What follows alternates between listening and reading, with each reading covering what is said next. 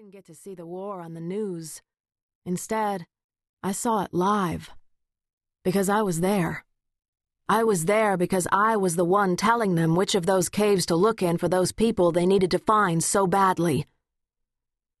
I tried to do it from home at first, and then later from Washington.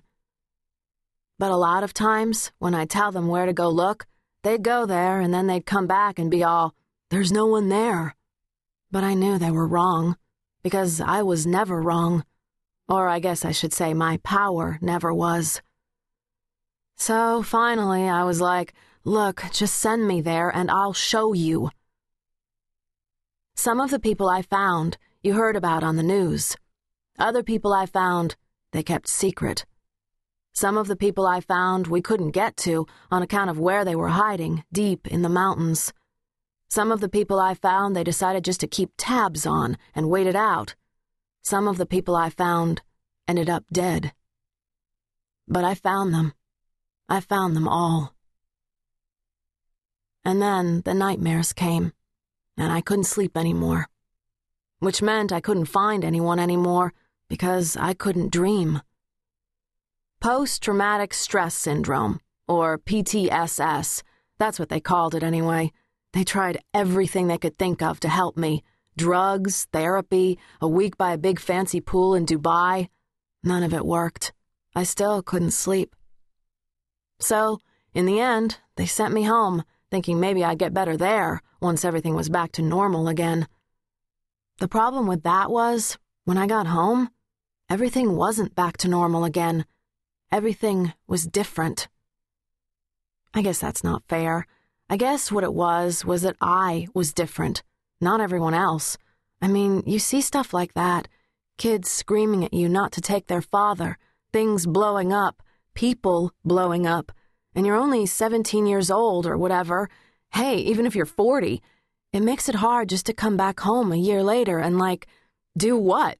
Go to the mall? Get a pedicure? Watch SpongeBob SquarePants? Please. But I couldn't go back to doing what I'd been doing either. I mean, for the FBI.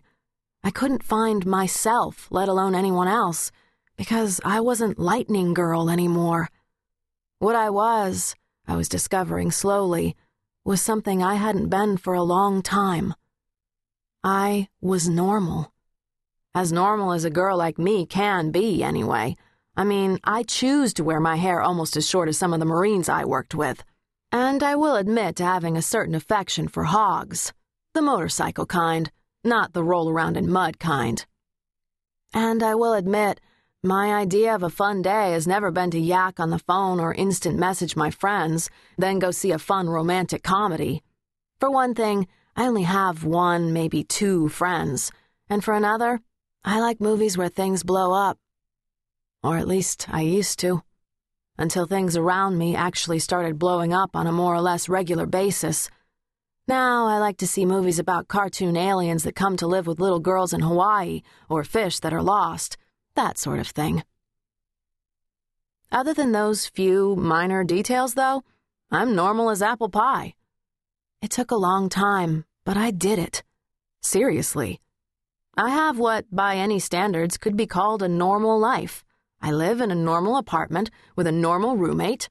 Well, okay, Ruth, my best friend since forever, isn't exactly normal, but she's normal enough. We do normal things like shop for groceries together and order in Chinese food and watch the dumb TV shows she likes so much. And okay, Ruth tries to get me to go out all the time, like to concerts in the park or whatever. And me, I'd rather stay home and practice my flute. So maybe that's not so normal. But hey, she got me my summer job, and it's a pretty normal summer job in that it pays hardly anything. Isn't that what a normal 19 year old pretty much expects? A summer job that pays hardly anything? So that's normal. Fortunately, with my pension from the FBI, yeah, I was on salary. I wasn't an agent or anything, but they had to pay me. Are you kidding? Like I was going to work for them for free.